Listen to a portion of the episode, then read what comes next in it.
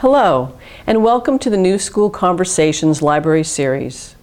Today we have the esteemed pleasure of talking with visionary somatics pioneer Emilie Conrad about moving medicine, continuum, and invigorating health. I'm Sharon Weil, and I'm honored that Michael Lerner has asked me to stand in for him to conduct this conversation with Emilie Conrad, founder of Continuum. Before introducing Emilie, I'd like to briefly say something about myself. I am an associate and supporter of Commonweal, and most particularly of the newly formed Institute of Arts and Healing at Commonweal. Emilie and I have been in an ongoing conversation that began over 24 years ago.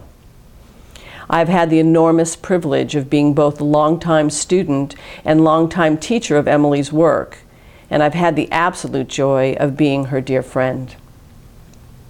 In addition, I am a writer, as is she, and together we've had many collaborations of putting the enormity of continuum into words. And here we are again. Emilie Conrad began her explorations of continuum in the mid 1960s and has been actively teaching, courting new frontiers, exploring, and evolving the work ever since. She was born and raised as a pretty tough cookie in New York City where dance saved her life. It gave her her life. She studied ballet and Afro Haitian dance. Her early influences were Syvilla Fort, Katherine Dunham, Robert Joffrey, and Don Farnsworth. She spent five years as a choreographer with Folklore Company in Haiti, and it was there that she began her discoveries of the undulating, essential, primary movements common to all life forms that lie beneath cultural influence.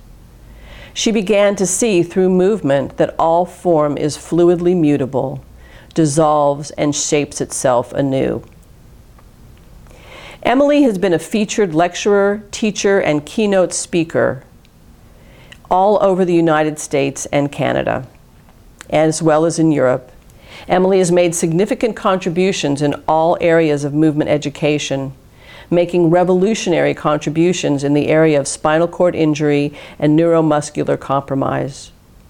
In 1974, she pioneered a protocol for spinal cord injury, and she has presented at VA hospitals at the Spinal Injury Clinic.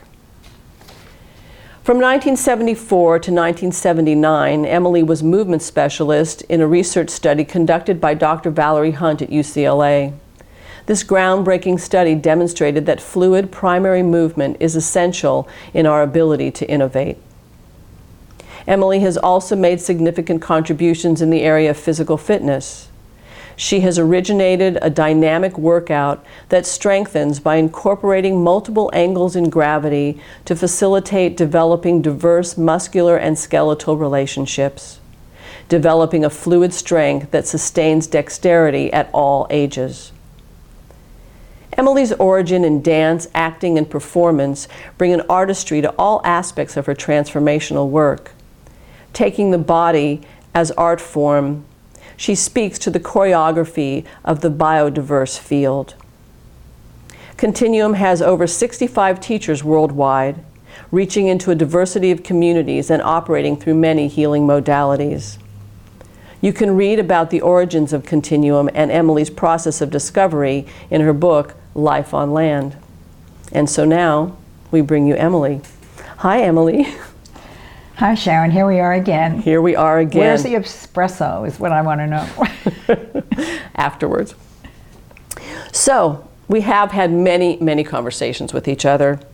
And so, I would like to begin this one by asking you the work of Continuum is such a rich and vast sea, and it has made a profound impact in the, in the entire field of somatics and movement and how we see the body, what we call the body. How do you describe continuum?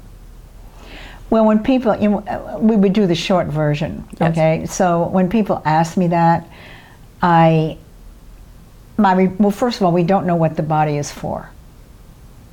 That's number one. Mm-hmm. We do know that we are programmed for basic survival. We have to, we have to say that. But we really don't know what the story actually is. What we can say, and this um, uh, because we're able to track the embryo, we can see that the what we call our bodies is billions of years of a planetary process, and that we are an expression of that. And we're in an ongoing developmental phase as far as I can see. So, continuum, I, and I ask people when you went to school, did anybody tell you that you contained 9 billion years of planetary history? And the answer, of course, is always no, because that would be too self empowering. So, I feel the necessity to proclaim the birthright uh, and particularly in these times, I think it's even more crucial for us to be able to have some sense of where we are in the scheme of things, not just in the political, socio-economic scheme of things, but in the whole environment and how we can play that role. So without the without the, the connection in terms of species inclusivity, which is what each one of us represents. You know, they found, they have a field called homology now, and it's uh, it's uh, Carl Zimmer, who's my one of my favorite writers. You can look at it in the New York Times. They're finding these fossils that are billions of years old, and the genetic pattern is in your knee of a fossil that died, uh, you know, 12 million years ago, and then another fossil has the same genetic code in your ear. And so it's so obvious that we are a, an inclusive, a species inclusive entity that exists both within our time space and also beyond the time space that we're inhabiting. So, Continuum is an attempt to really awaken us to the birthright of what it means to be a human being. Mm-hmm. Great.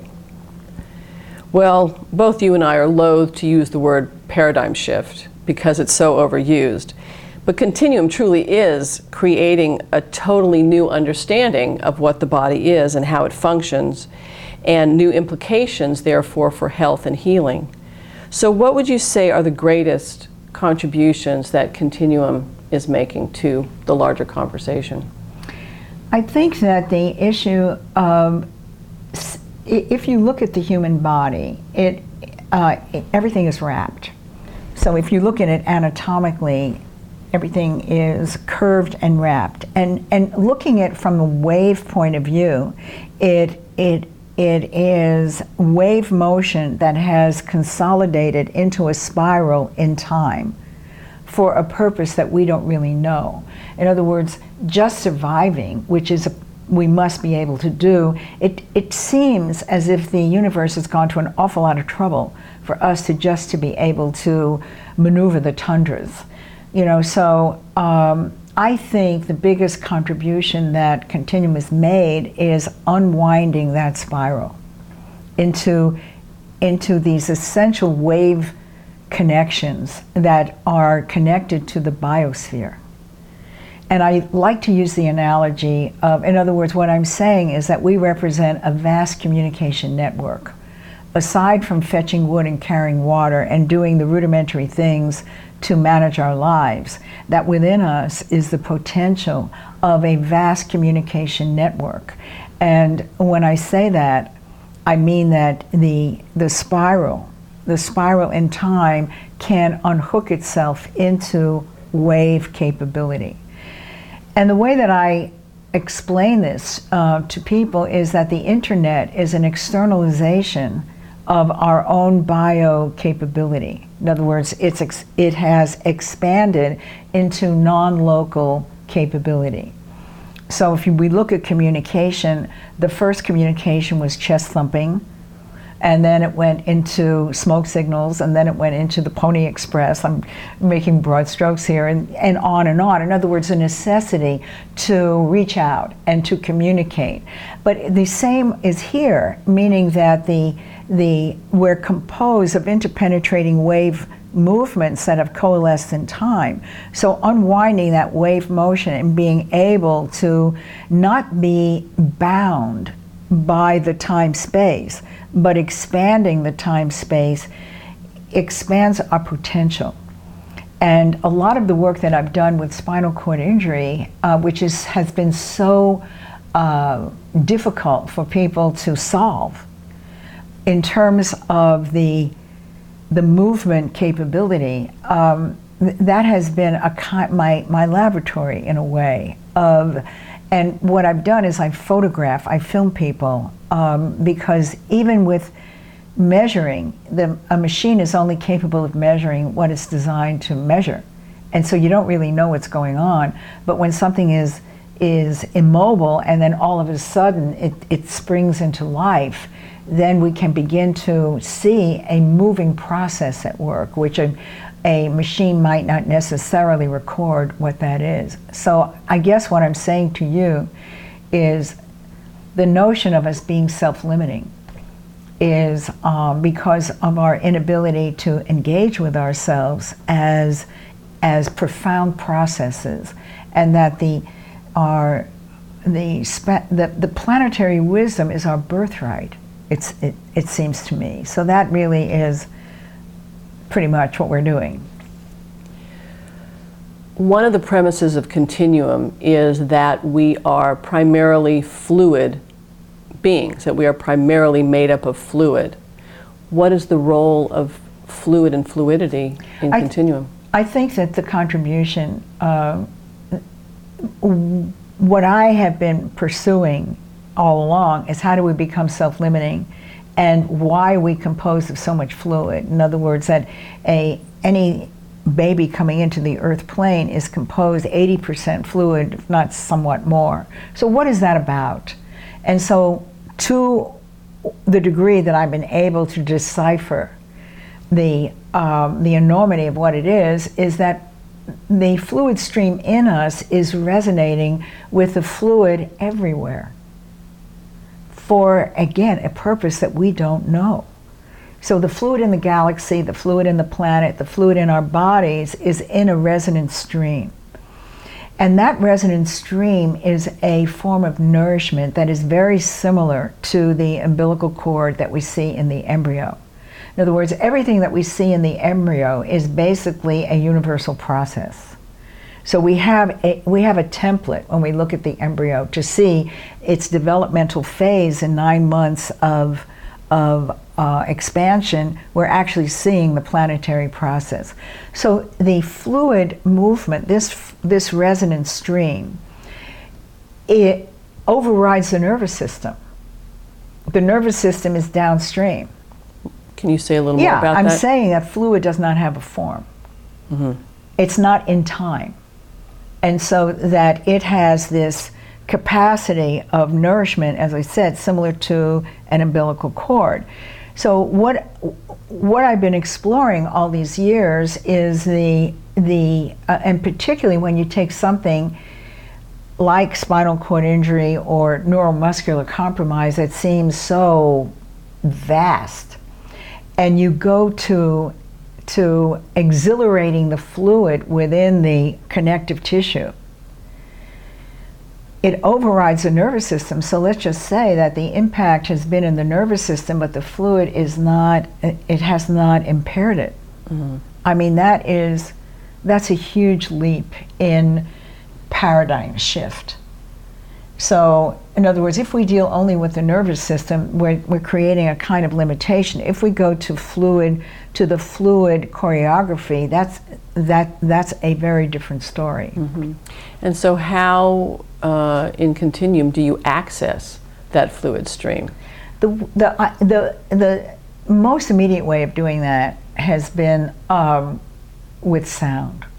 And you could look at it that fluid carries sound wave more efficiently than any other medium. In other words, we, we know that. So it's very interesting that when we use sound, whether it's my personal sound within my own body or I use sound in relation to someone else's body, I'm stirring, I'm creating a perturbation in compression.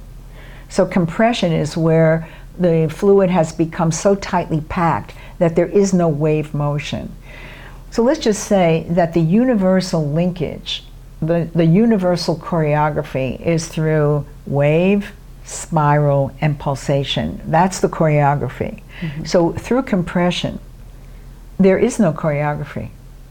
I'm basically isolated. There is no wave capability in compression. In other words, paralysis is compression. Uh, uh, trauma is compression. Um, then, depending upon the degree of compression, let's say paralysis is very compressed, and let's say trauma is somewhat less. So they might be a little bit of wave, but not a whole lot. Mm-hmm. So the, the point is to increase the communication link within the organism as a living system that is an expression of a biocosmic process mm-hmm. that, it, that, that is um, that is capable of functioning in time but is not bound by it. Great. Um, and so, in your teaching, in a class, in a workshop, how are your students entering into this? How are they accessing it? Well, it's very interesting because I go to a lot of different places, so I have to I have to make an assessment of what the traffic will bear. So I have to do that. and I have to use metaphors that people are familiar with. And also the most important thing for anybody is what's it going to do for me?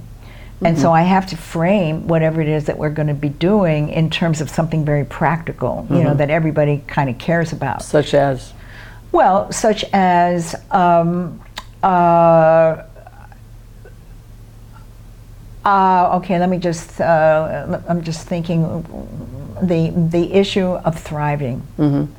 and particularly these days, you know, with the advent of electronics and all of the incursions, the um, the demand of the environment in terms of what we're beginning to understand about it. Uh, how how do we thrive within our own organism, and also the breakdown of healthcare. I think the, the, the enormous expense of it, uh, the issue of genetic engineering and you know modified seeds and this and that. I mean, we're facing a very powerfully challenging time that is compelling us to become more creative and more capable. Uh, so, so, um, so you speak to people about what they care about most. That's right. And then how and then what is it that you bring them into? Well I, when they're willing to go. Okay once so, they're willing to go where do you bring them? Okay so what i'm willing uh, to do i mean what i do is i i try to make it not so alien. And you know what I, what is really heartbreaking is that to me continuum is so obvious. And yet it is totally alien to most of our way of thinking. So you know a teacher has to be very adept at engaging. And uh, and I I like to talk to a group and just get a feel for what their concerns are and then I shape it according to what I'm hearing mm-hmm. and what's going on and you know the the the various lockdowns that people feel et cetera et cetera. I think one of the things that's so important about continuum is that it's so pleasurable mm, speak more about that well I think that if you think of undulating movement as the movement of love mm-hmm. which it is so the the sense of, of, of feeling that that uh, that emotional uh, deliverance and I have to admit that when I first started Continuum, my I was raised by my grandparents mostly, who were survivors. And when people use the term survivors, they mean Holocaust. So I just, for yes. people who are not Jewish, yes. I just want to make sure they know what that means. And so the issue of a survivor is not to experience pleasure so you get to live and you get to breathe, you get to walk around, you know, you're not in the concentration camp as long as you don't feel pleasure. That's the worst thing that you can do. Mm-hmm. And so the issue of pleasure was alien to my being. Mm-hmm. And I had to teach myself to f- actually allow pleasure, which took a millionth of a second because I couldn't tolerate more than that. Mm-hmm. And so that I had to bit by bit. And I see that the issue of um, whether through religiosity or whether through whatever whatever split there is in relation to shaming the body, in relation to all of the propaganda around the body, et cetera, et cetera, that the native, the native wonder mm-hmm. of what it is to inhabit this amazing organism is for the most part virtually unknown, depending upon what breed of antagonism you were raised with. You, you, and so, There's always some, right? Yeah. and, and and it is true. And I say this, I, I, I, you know, some people get mad at me, but I'm just saying you can't teach continuum in certain parts of the United States because it appears so radical. Particularly when when we begin to see any kind of wave motion, which right away the association is a sexual one, and the um, and certainly our sexual coupling is a it represents a a, unif- a, a unifying moment, but but it goes way beyond that. Mm-hmm. And so when we look at a baby and we look at how it's delighting in itself until it learns not to, Right. and that's really the you know one of the gifts of continuum. It brings back the absolute delight of corporeal reality, without any shaming, without any you know without any propaganda, without any any of that. And without any content really it's the the it is it is undifferentiated. It is sheer sensation. It's not necessarily labeled as sexual. It's not That's right. necessarily labeled as wild. It it is mm-hmm. It just is. without meaning without well, the meaning is the wonder. okay. The meaning is the wonder, and the the the fact that there's there does not appear to be a limit. yes. So that when we're in that mode, and also the issue is a level of creativity that that that becomes so uh, nourished in that, so that my my creativity is diminished by excessive linearity, uh, by the cutoff of my neocortex from my body, so that I don't, I'm not connected to any kind of corporeal integrity. And the, the issue of being able to have a wider band, like you mentioned, um, sensation uh, just now, there's something very interesting, and I, I Google things up quite a bit. Um, and one of the newest researches is with astrocytes, which are the stem cells of the brain. Mm-hmm. And so if you Google up astrocyte calcium wave and ATP, you'll see that the astrocytes cue calcium waves and ATP, which is mitochondria. And the way that they are doing it is very similar to what happens in the embryo. In other words, at any point in our development, through the astrocyte capability, the, the level of nourishment that we're able to, the plenum that an embryo is in in the formative phase, we can access that at any age. I mean, that's just phenomenal. And, and if you continue, there's a book um, called The Root of Thought and by Co- uh, Koob. And he's saying that astrocytes are stimulated through sensation. So that's very, very interesting. And the sensation is not, oh, that's my, that's that's the pain that I feel. It's not that sensation. It's the orchestral sensation of the um, of the the finer harmonics of sensory capability in terms of as the network increases, the sensory capability increases as well.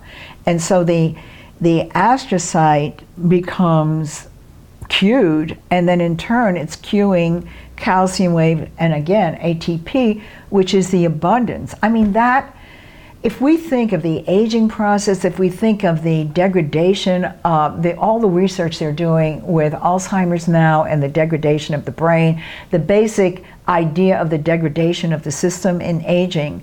So if this, if this is really true about the abundance that we can thrive with. In other words, do we have to become decrepit? Do we have to degrade? Do we have to lose our minds?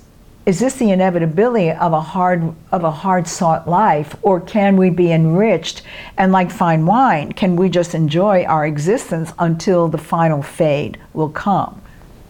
Through the capacity of sensation. through the capacity of the enrichment of communication and the the the dwelling of the um, the sensation is what cues astrocytes. Mm-hmm. But being able to feel the the sense of being of being in a moving world internally, mm-hmm. that again it coalesces in time, but it's not bound by it. So when I'm not doing perfunctory activities, I can have the pleasure of of the diversity of my system.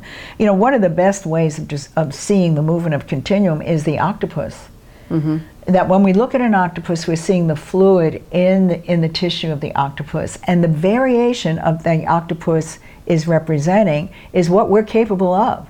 Yes. So there it is. I yes, mean, so how it describe the octopus. well, if you look at an octopus, it's in a dynamic play with its environment, and so it's changing according to the circumstance. And the range of its variability is what continuum teaches. So that the fluid, the fluid capability in tissue is able to spread, to coalesce, to to shift, to do this, to do that. character, texture. Right, so mm-hmm. that the character of the of, of what's needed is has an enormous range of possibility. If you look at closed systems, closed systems deteriorate, meaning that they're in a state of repetition based on on fear. So talk about what is a closed system and how do you where do you observe it in the body in relationship to movement, in relationship to health. Okay, yeah, we can describe a closed system. And, and again, one of my ways of evaluating anything is saying, will this theory hold up in a different circumstance? In other words, whatever it is that I'm thinking about, I say, if I apply this here, here, here, and here, will it hold up? So closed systems are basically where there is no new information, where I keep, I, I'm in a state of repetition. So whether it's a relationship that goes dead, or whether it's a paralysis where I'm, I'm using any time you are in a closed system it is going to deteriorate and you know as a dancer i can tell you that that the uh, dancers you, you know you, if they use the same muscles all the time or athletes we know that they usually will deteriorate somewhere because they're in that loop. So unless they find a diff- completely different way of using their bodies um, where it's not about hitting the ball or doing pirouettes or whatever it is, um, closed systems cease to inform. So are illnesses closed systems or manifestations of a closed system? Well, I think that that's that's certainly let's just say it's possible that it's a component. In other words, when we look at an illness, let's say it's multifaceted. So we, we would what would become the closed system in uh, would be the person's thought and also their breathing. The the level of in other words, what's very interesting and I have a degree in hypervigilance and I have a degree in hyperventilating. So I have all these degrees in trauma. So I can just tell you that that's what I have. And so um, the the impact of the first three phases of life gestation, delivery, and bonding really will shape uh, pretty much our defense structure. And that will define our breathing. And that often will become the closed system. So we can get the download from mom. Let's say mom is um, uh, very depressed, the, the embryo will receive that, or let's say mom is ill, embryo will receive that. And that becomes the, the because the embryo is so is so defenseless, that becomes a primary imprint. So the issue around respiration. If if the person breathes fast, let's say let's say we're looking at somebody who has a diagnosis of some sort, and the first thing we look at is their breathing. If they're breathing fast, it means they're in the sympathetic nervous system, meaning fight flight. So let's just say that we're looking at somebody with colon cancer. Okay, if you're in fight flight all the time, the energy is going into your extremities, into the arms and legs to run from tigers. It means that it's draining from your organs. So this is critical in relation to the treatment of somebody who, let's say, has an organ diminishment of whether it's cancer or something else. Uh, we're looking at the fact that their breath is very speedy. So when the breath is speedy, they're in the sympathetic nervous system. You cannot heal. The sympathetic nervous system is run from tigers. Again, all the all the energy goes into the extremities. It's being drained from the organs, mm-hmm. and so um, that has to be taken into account mm-hmm. in relation. So what happens with that, which is where continuum comes in, is that the tissue itself has now created a protection to maintain that fast breathing. Mm-hmm. So one of the things that Continuum can offer is a way for a person to participate in the in the liberating of their tissue and that primary defense uh, style that is inhibiting their ability to thrive. This is a major issue, and I'm telling you, one of the things that's really interesting is that we're not necessarily taught this as practitioners. We're not particularly taught it Mm-hmm. so that we don't not particularly looking. And then let's say that we we are taught it but we don't particularly have a protocol a way of having our clients participate. Continuum is actually quite simple because we use sound. Mm-hmm. So a person doesn't need to have a degree in physiology to to do it mm-hmm. So so closed systems basically and people do know this. When a marriage fails a relationship fails or my body fails in some way it's in a repetitive loop.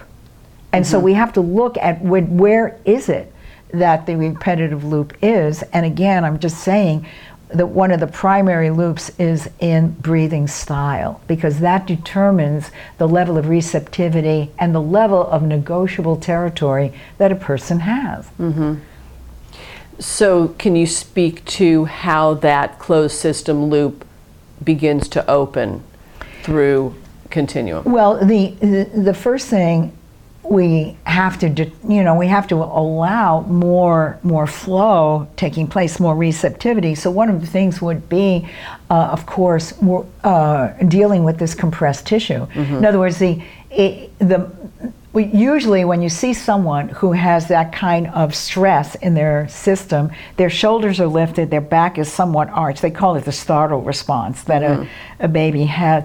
But it, it's a pulling up and a pulling away from the earth plane to a very large degree. So we have to find, usually a person in dire straits would be better off doing private work at first Yes. so that there's a specific uh, sequence or protocol that they do uh, under guidance, of course, that will f- start to facilitate. You see, here's the thing: is when you have a defensive imprint that is that is that early in development, your body is is going to tend to go back and maintain it, so that you as a as a person really needs to interrupt that. We call it a recoil Yes. when we do that.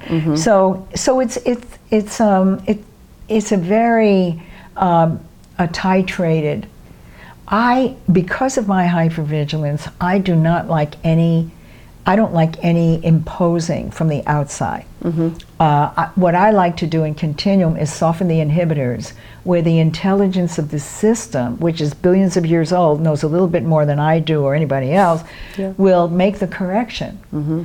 Now that's very self-empowering for anybody to actually begin to recognize that their system knows exactly what to do mm-hmm. and will make and when it when it's not held by the defenses will will make the all of a sudden a person will be able to actually breathe Actually breathe, actually move, actually reach. I mean, actually let go actually let go. actually let go and allow something to and actually begin to engage instead of defending of mm-hmm. being able to engage as a vital living process meeting not only the human world but also the world of of the bio cosmic capability which includes cells by the way Yes.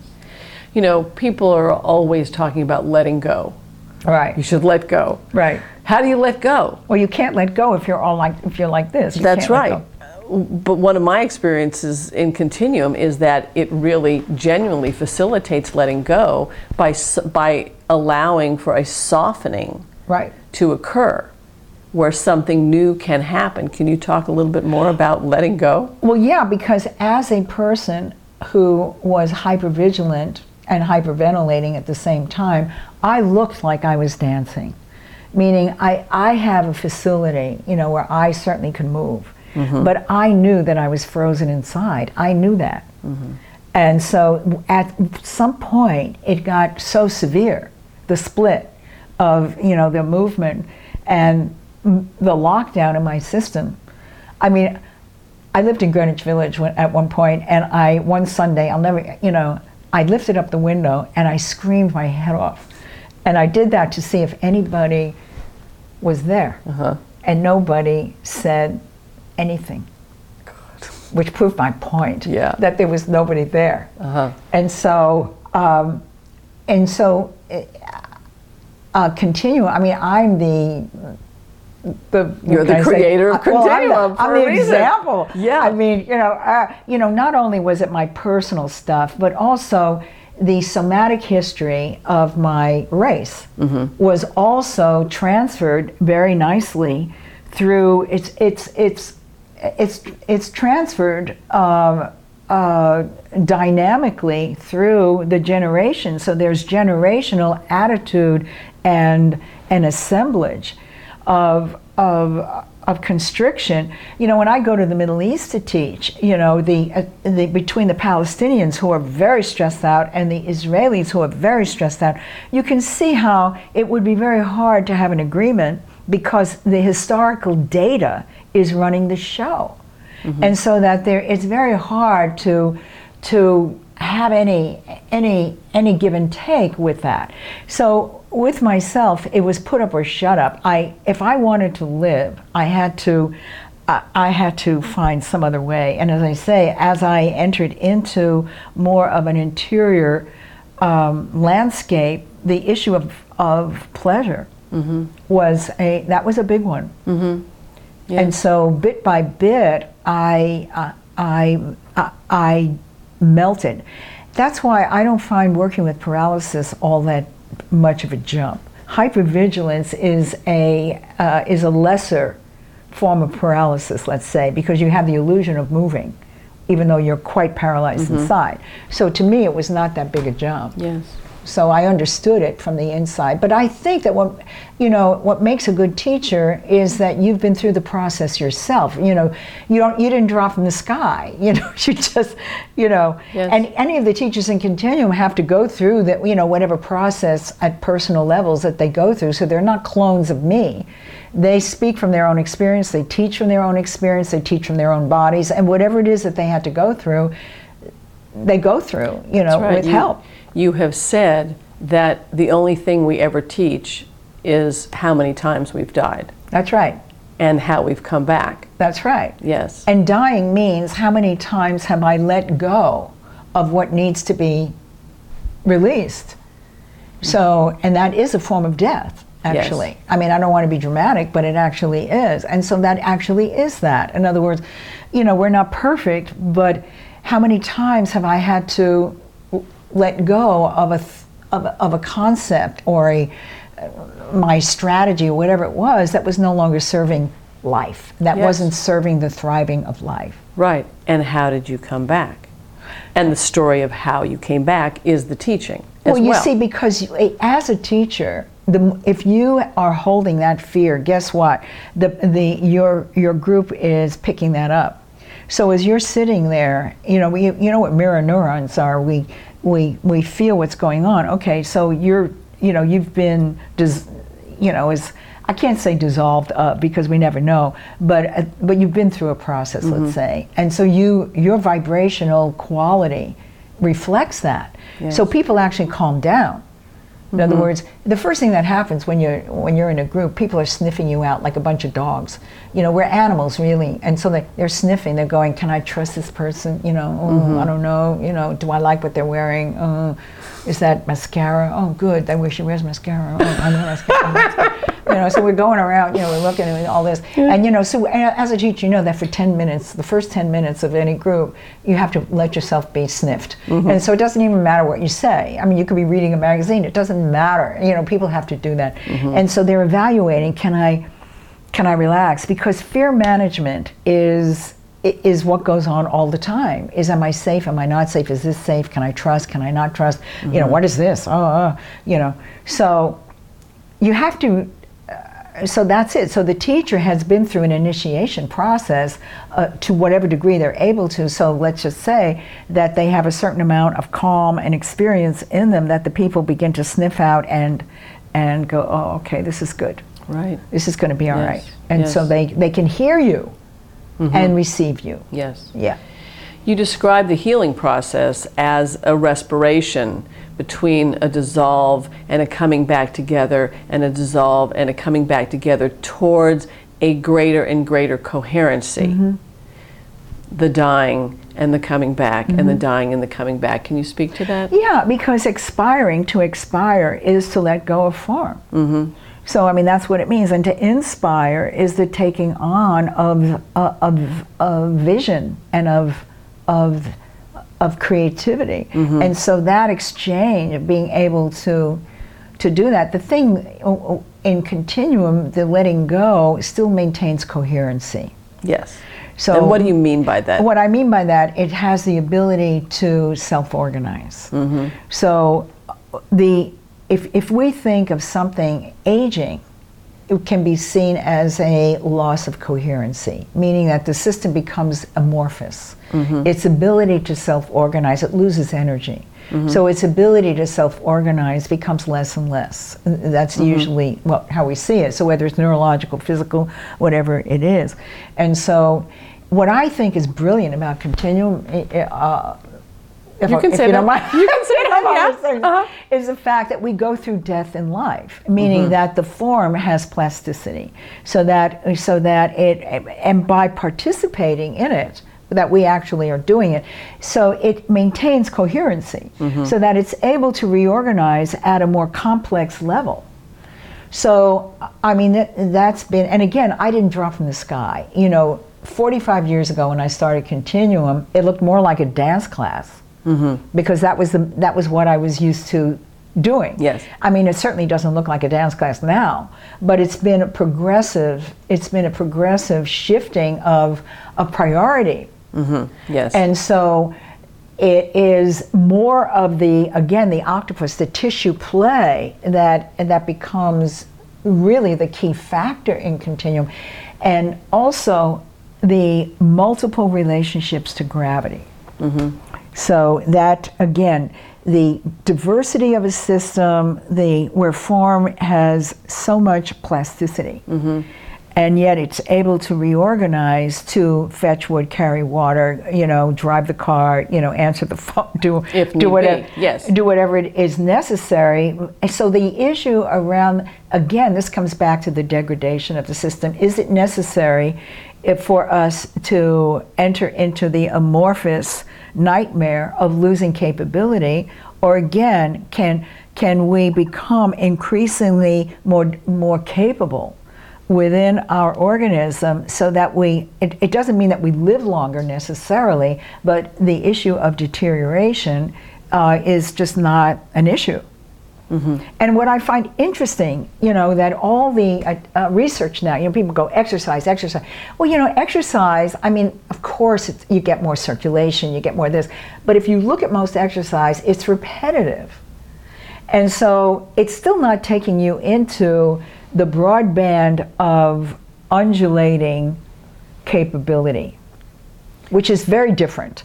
So it, so again, it's not that exercise is bad. It's just that it's looking at the body, in, in not as it, yes within a very reductive frame, and that and that in continuum we're seeing the scope of the organism having a broad time space capability, and so that it be so that the way of engaging in exercise is not in this in this lockdown of repetitive movement and predictability. Right. So so you're talking about the body as creativity. that's right.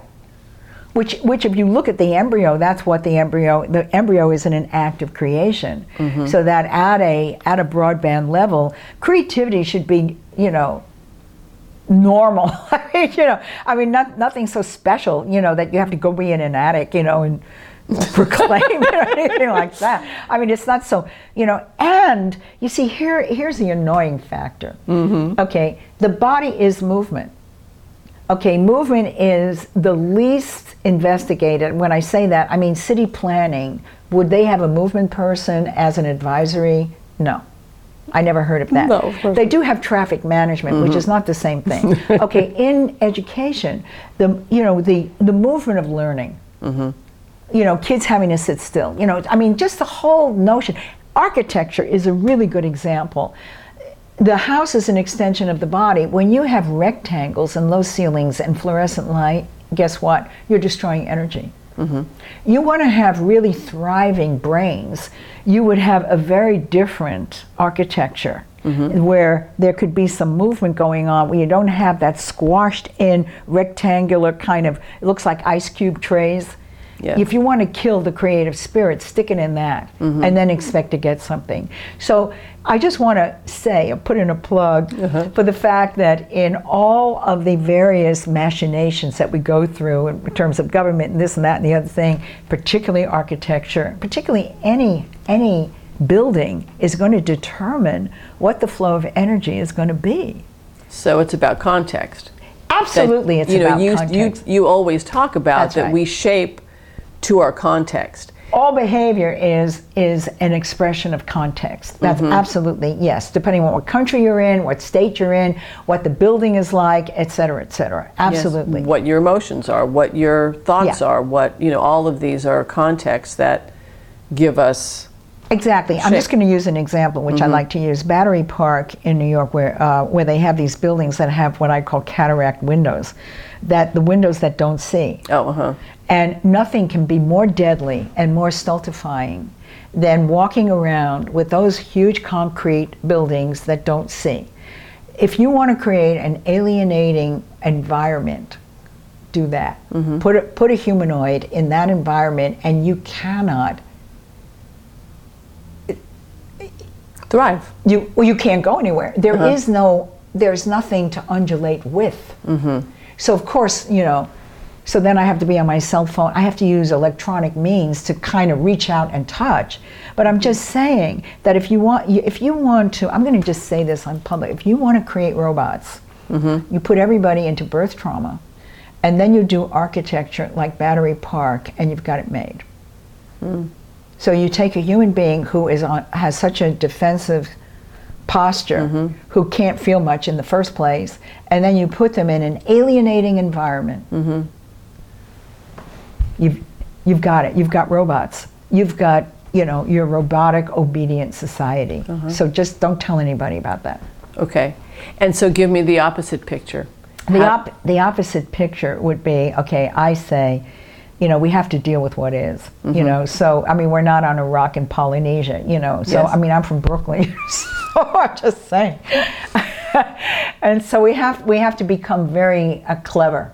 Yes. So what I what I feel, I mean, it's so obvious. If we're living, let's say, where there's a lot of greenery and this and that, there's undulations from the trees and all of the, uh, you know, all of that that that are in rapport with living systems. So we have to get that cities and buildings and all that are not in rapport.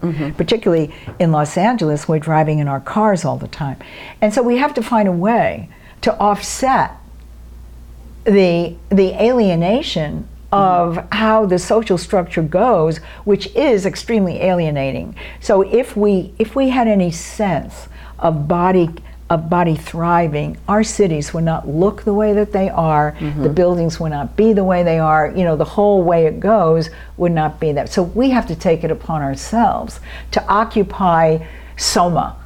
we have to mm-hmm. we have to learn how to occupy our bodies and to offset I mean, to me, continuum is more crucial than ever. You know, early in the '60s, it was a ni- you know it was fun. We had drums, this and that. You know, it was a lot of fun. But now it's much more crucial because of the alienation of the environment. And if we don't have a way of offsetting that, I mean, like in my bedroom, I have a lot of plants. You know, so there's a lot of mm-hmm. undulating energy. But still, I mean, I live in Los Angeles. And it's not all coming from the plants in your bedroom, it's coming from an internal process that you are participating with. Emilie, you have an agenda about the implication of tribal systems, looking at it from the point of view of a closed system. Can you talk about that? Yeah, I think that what was very helpful for me, uh, I read a book called The Compassionate Brain, which I'm plugging, uh, because uh, Herrera, the man that wrote it, uh, he he put this particular scenario so clearly that I wish I had read it early in my career because it helped me to understand what was going on with most people.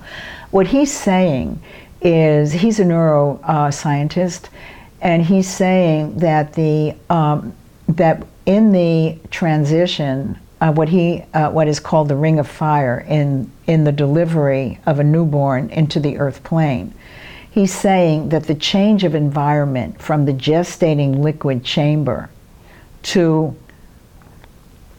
the approaching to life on land is the most anxiety producing moment for both mom and baby. And he's saying that that anxiety, the person spends the rest of their life calming down that anxiety which I recognized when I read that he put it so simply. And I thought, oh my God, that is it because I couldn't, I just didn't understand, you know, what is going on. The issue to calm down, according to Herrera, is the primal, that's the primal necessity, is to calm my system down. Mm-hmm. So the issue of bonding and connecting is the drive of the system. Mm-hmm. And so the relationship to mom, the relationship to family, and then eventually the the tribal the, so all of that calms me down so the issue, and this is the tricky part, because our ne- need to be connected, which is which is all the Twitter and Facebook and all that business that we're doing. You know, are you there? Are you there? Are really uh, uh, manifestations of this need to to connect, to calm down. Mm-hmm. And so anything that threatens my calming down I have to dominate or kill. I mean, this mm. is in a tightly bound, fear based, tribal orientation is that I'm so threatened. Now, we do have to be connected. Mm-hmm. But does it have to be a closed system connection? In other words, do, do the rules and regulations of my social order have to be so strict yes. that it can't permit mobility and innovation? So that is really the problem with what we're looking at. So something that that came about thousands of years ago may have to be re-understood mm-hmm. from where we are now in a completely different world, which we are. Right. That every time you, you can allow a new movement, mm-hmm. fear steps back. Every time you can allow a new sensation, fear steps back. Fear and creativity cannot live in the same house. Creativity is the emerging unexpected. Fear is predictability and this is what ruins most relationships is that if I have a lot of fear and I have to control your behavior because it makes me uncomfortable if you're too whatever. So I have to control that and the and the the relationship will begin to wither because I have to be obedient to to uh, appease your need for for predictability and I have to stifle my own my own system in order to do that. I see this all the time with with someone who is ill and is in a relationship of a very controlling partner where they have to inhibit their behavior to such a degree that they're actually stifling themselves, they become sick. I mean, this is very common. Mm-hmm. So, so having the largesse of being able to not see something new as threatening is comes from my own, you know, my own inner experience with that, and I think that that is a big gift of continuum. Perfect. So we're coming to the end of our conversation. We could go on and on. Where's the espresso? Yeah, where's the? Oh, we'll we'll be getting in a minute. um, so I want to ask you, um, what would you like to leave us with? What thoughts, feelings would you like to leave us with? Well, the feeling that I, I give myself every day because, you know, uh, frankly, I have to throw myself out the door, you know, so I mean, because, because I listen to the news a lot, and uh-huh. which I uh-huh. probably shouldn't do, but I do. I mean, I, I, I really think that this is such a time for creative challenge. Mm-hmm. You know, and I, I just think that if we see it that way, that we're being we're being cued to become more, not less. Mm-hmm. And we have to know what makes us less, and we have to know what makes us more, mm-hmm. and that's our blessing. So, you know, here we are. We're not in Iraq and Polynesia. We're here, and and it's all in us. Beautiful. Beautiful. So thank you, Emilie. this has been wonderful. Sharon. This has been wonderful, and thank you, listeners, for joining us.